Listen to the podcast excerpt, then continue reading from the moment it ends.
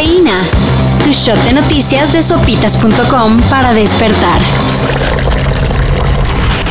Eso de decir voy en cuarto, quinto y sexto de primaria es cosa del pasado. La CEP anunció pequeños cambios en la educación básica y ahora esta se manejará por fases de aprendizaje. A la escuelita de vamos a ir, todos nos vamos a divertir. A lo maduro, a lo maduro, que se de burro.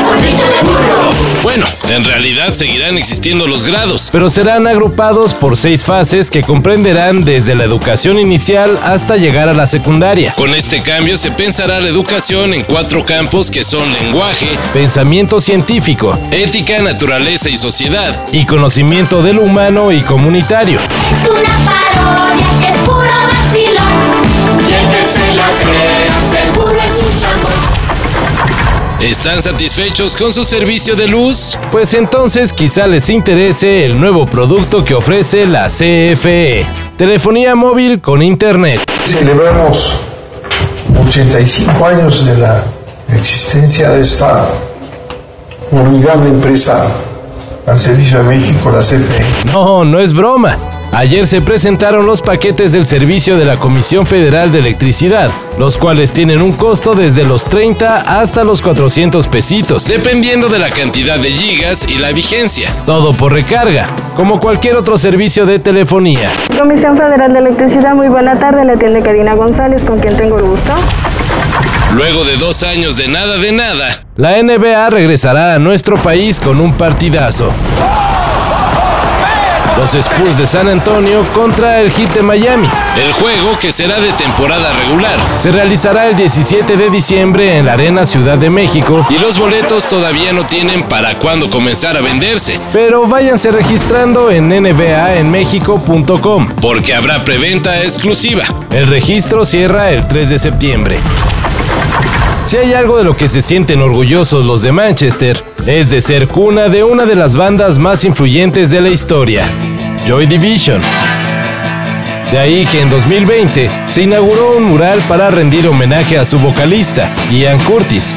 Sin embargo, valiéndole esto, el rapero Aich aplicó un Sandra Cuevas y borró por completo el mural que además concientizaba sobre la salud mental. Peor aún, colocó un promocional de su próximo disco. Bezel on the watch like the tracks I record. Public platinum or gold, I got plats for. Don't trip when I slip, money catches the bar. They can't kick when they click, can we actually bar? Obviamente, el rapero ya se ganó el odio de la gente de la ciudad y al ver cómo le llueven de reclamos, anunció que tratará de reparar el daño. Pero pues ya es imposible. El increíble mural ya no existe y habrá que poner otro. Bueno, pues a lo mejor te lo hago, pero no te lo voy a decir. Es que puede ser que sea una bodega de vinos de Borja, puede que sea lo que sea. El bosque de Chapultepec es uno de los lugares más emblemáticos de la CDMX y ahora, gracias a un increíble hallazgo, podemos decir que uno de los más antiguos.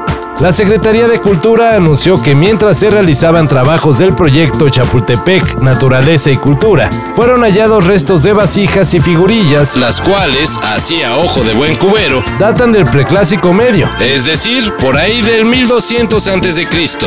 En este periodo se desarrollaron los primeros centros urbanos en el Golfo de México, las comunidades se organizaron en aldeas y se montaban tumbas y ofrendas funerarias como parte de sus acciones artísticas.